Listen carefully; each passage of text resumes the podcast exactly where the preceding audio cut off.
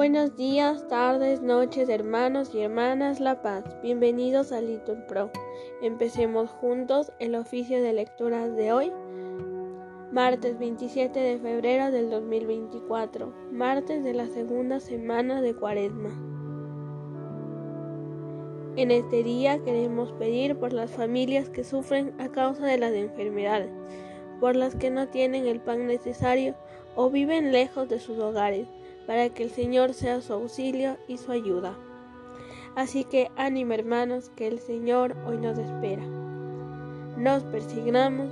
Dios mío, ven en mi auxilio. Señor, date prisa en socorrerme. Gloria al Padre y al Hijo y al Espíritu Santo, como era en el principio y siempre, por los siglos de los siglos. Amén. Llorando los pecados, tu pueblo está, Señor. Vuélvenos tu mirada y danos el perdón. Seguiremos tus pasos camino de la cruz, subiendo hasta la cumbre de la Pascua de luz. La cuaresma es combate, las armas, oración, limosnas y vigilia. Por el reino de Dios, convertid vuestra vida, volved a vuestro Dios y volveré a vosotros. Esto dice el Señor. Tus palabras de vida nos llevan hacia ti, los días cuaresmales nos las hacen sentir. Amén. Digan todos, encomienda tu camino al Señor y Él actuará.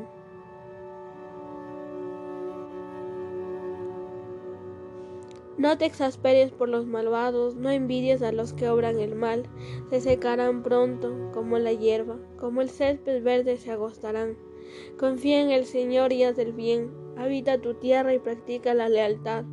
Sea el Señor tu delicia y Él te dará lo que pide tu corazón. Encomienda tu camino al Señor, confía en Él y Él actuará. Hará tu justicia como el amanecer, tu derecho como el mediodía. Descansa en el Señor y espera en Él. No te exasperes por el hombre que triunfa, empleando la intriga. Cohibe la ira, reprime el coraje. No te exasperes, no sea que obres mal, porque los que obran mal son excluidos, pero los que esperan el Señor poseerán la tierra. Aguarda un momento, desapareció el malvado.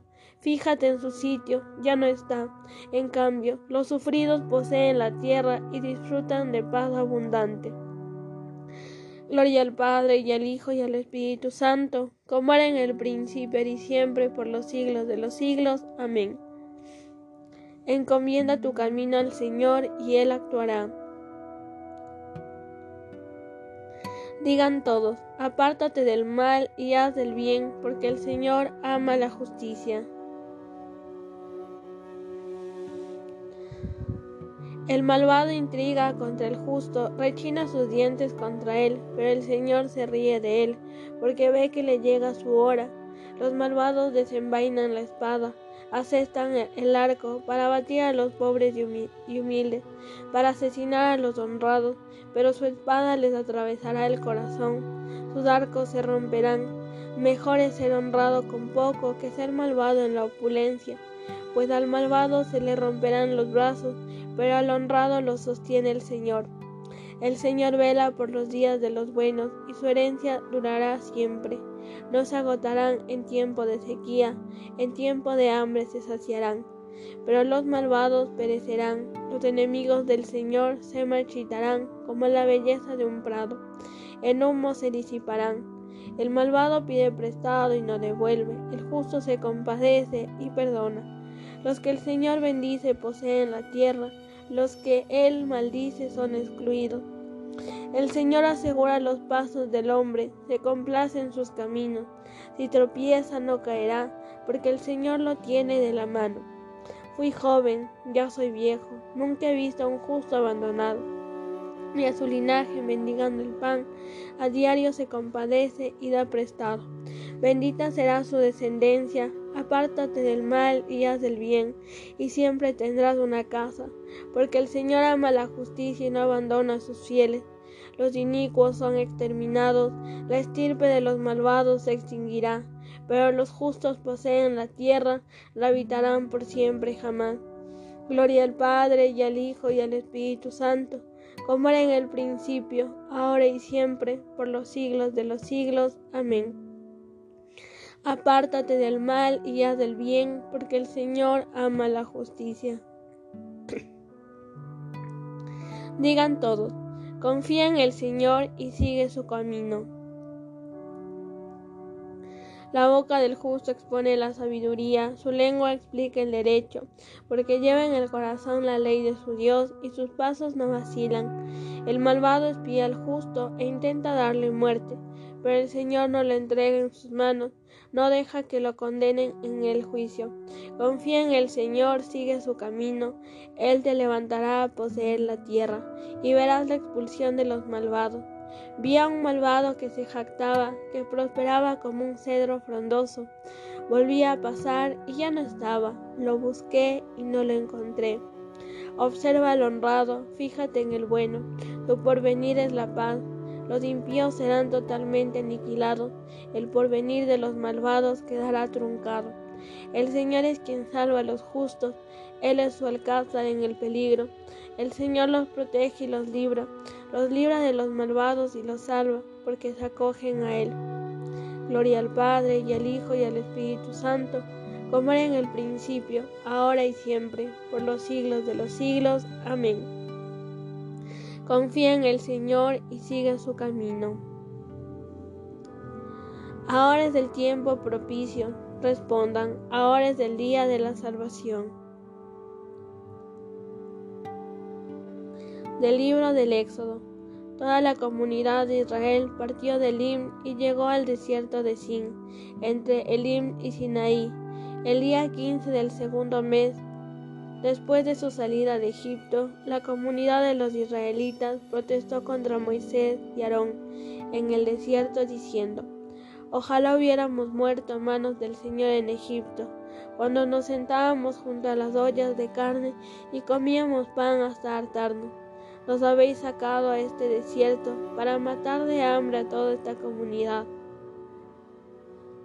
El Señor dijo a Moisés, Yo os haré llover pan del cielo que el pueblo salga a recoger.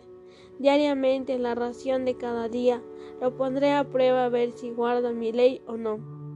El día sexto, cuando preparen lo que hayan de llevar, que recojan el doble de lo que acostumbren recoger cada día. Moisés y Aarón dijeron a los israelitas, Esta tarde sabréis que es el Señor quien os ha sacado de Egipto, y mañana veréis la gloria del Señor. Ha oído vuestras protestas contra él, pues nosotros, ¿qué somos para que murmuréis de nosotros? Esta tarde os dará a comer carne y mañana os saciará de pan. Os ha oído murmurar, os ha oído murmurar de él. Nosotros, ¿qué somos? No habéis murmurado contra nosotros, sino contra el Señor. Moisés dijo a Aarón, di a la comunidad de los hijos de Israel, acercaos al Señor que ha escuchado vuestras murmuraciones. Mientras Aarón hablaba a la asamblea, ellos miraron hacia el desierto y vieron la gloria del Señor que aparecía en una nube. El Señor dijo a Moisés, he oído las murmuraciones de los israelitas. Diles, hacia el crepúsculo comeréis carne, por la mañana os saciaréis de pan, para que sepáis que yo soy el Señor vuestro Dios. Por la tarde una bandada de codornices cubrió todo el campamento. Por la mañana había una capa de rocío alrededor del campamento. Cuando se evaporó la capa de rocío, apareció en la superficie del desierto un gran fino parecido a la escarcha. Al verlo, los israelitas decían, Manjú. ¿Qué significa? ¿Qué es esto? Pues no sabían lo que era. Moisés les dijo, es el pan que el Señor os da de comer. Estas son las órdenes del Señor que cada uno recoja lo que pueda comer, un celemín por cabeza para todas las personas que vivan en una tienda. Así lo hicieron los israelitas, unos recogieron más, otros menos, y al medirlo en el celemín no sobraba al que había recogido más, ni faltaba al que había recogido menos. Había recogido cada uno lo que necesita para su sustento. Los hijos de Israel comieron el maná durante cuarenta años hasta que llegaron a tierra habitada. Lo comieron hasta que llegaron a la frontera de Canaán. Palabra de Dios. Alimentaste a tu pueblo con manjar de ángeles, les enviaste desde el cielo un pan ya preparado. Respondan, ¿qué podía brindar todas las delicias y satisfacer todos los gustos? Moisés no os dio el pan del cielo, es mi Padre el que os da el verdadero pan del cielo. Respondan, ¿qué puede brindar todas las delicias y satisfacer todos los justos?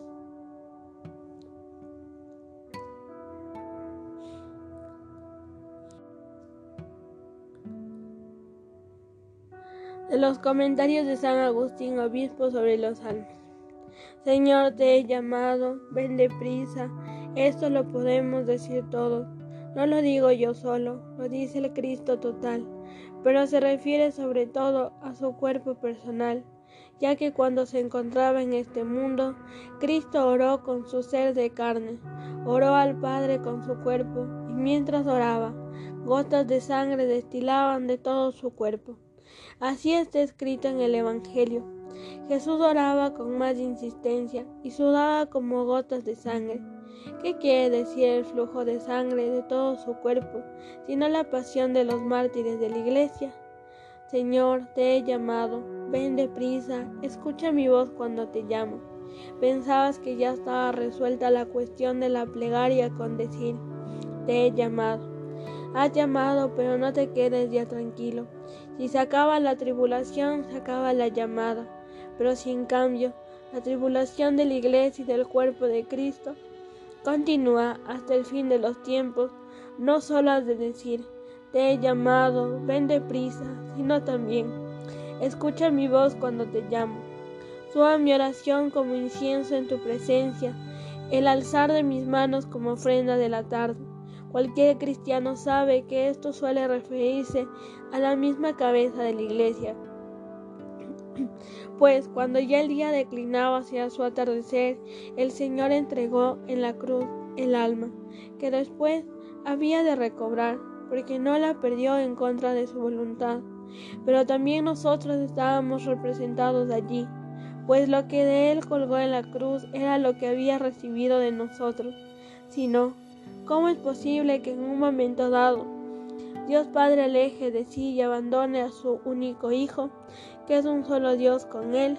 Y no obstante, al clavar nuestra debilidad en la cruz, donde, como dice el apóstol, nuestro hombre viejo ha sido crucificado con Él, exclamó con la voz de aquel mismo hombre nuestro, Dios mío, Dios mío, ¿por qué me has abandonado?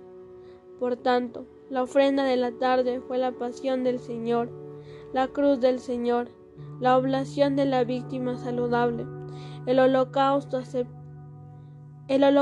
aceptó a Dios. Aquella ofrenda de la tarde se convirtió en ofrenda matutina por la resurrección. La oración brota, pues, pura y directa del corazón creyente, como se eleva desde el ara santa el incienso. No hay nada más agradable que el aroma del Señor. Que todos los creyentes huelan así.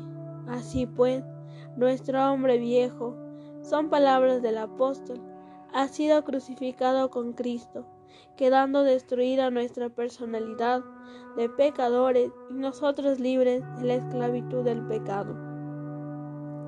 De los comentarios de San Agustín Obispo sobre los Salmos.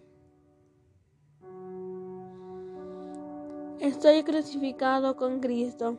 Respondan, vivo yo, pero no soy yo es Cristo quien vive en mí. Y mientras vivo en esta carne, vivo de la fe en el Hijo de Dios, que me amó hasta entregarse por mí. Respondan, vivo yo, pero no soy yo, es Cristo quien vive en mí. Oremos. Señor, vela con amor continuo sobre tu iglesia y pues sin tu ayuda no puede sostenerse lo que se cimienta en la debilidad humana. Protege a tu iglesia en el peligro y manténla en el camino de la salvación. Por Jesucristo nuestro Señor, bendigamos al Señor, demos gracias a Dios. En el nombre del Padre, del Hijo y del Espíritu Santo. Amén.